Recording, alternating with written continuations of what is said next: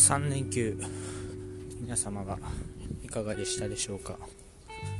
自分は非常に充実した3連休を過ごせたと思っています。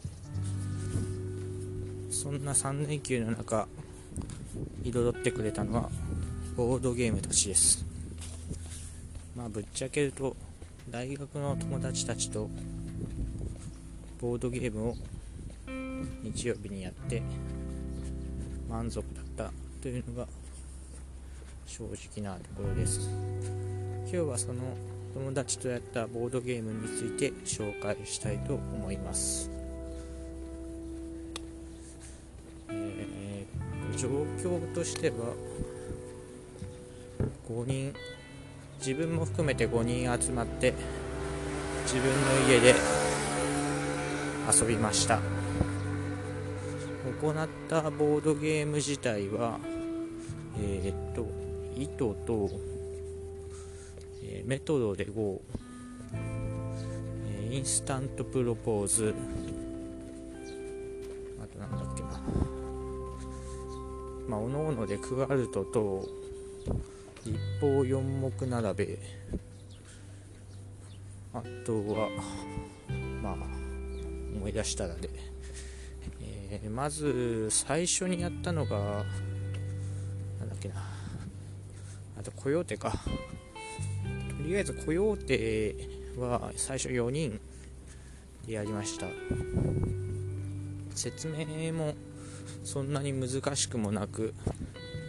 まあ、みんなで頭の上にやりながらやっていきました。結構考える人は考え込んじゃうタイプで、まあ、自分なんかだとインスピレーションで効能を判断しちゃうんで、まあ、人によっては時間がかかっちゃうかなと思います。割と面白い。これは最初喋れないあんまり喋れない人でも自分の中で、まあ、推論を完結できるのでまだそのトークゲームとかでやり始めるのは早い時とかはいいかもしれないですね。次に何やったっけな。どれだ、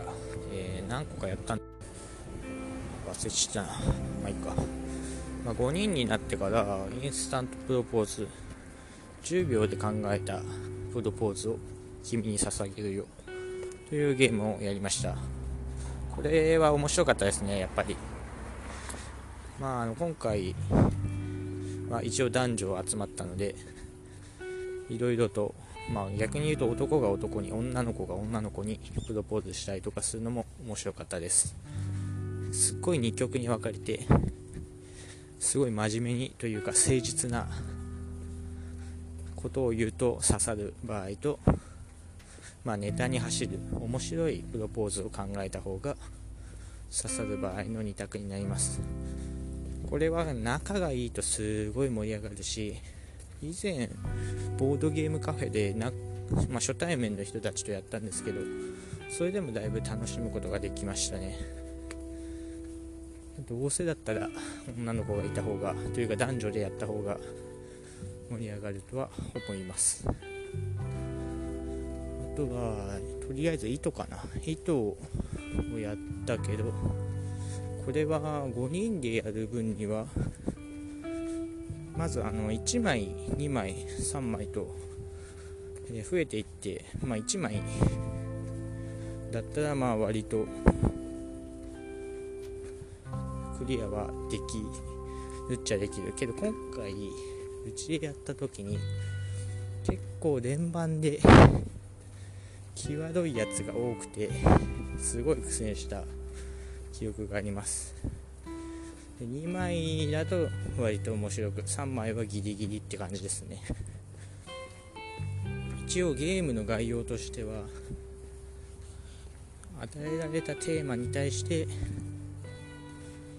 まあ、自分の数値1から100違うの0だったかな、まあ、100だったら一番いい0だったら一番悪いみたいな感じで自分の感性のギャップを楽しむゲームです。これも以前、他のボードゲームカフェでやったんですけどこの時はだいぶか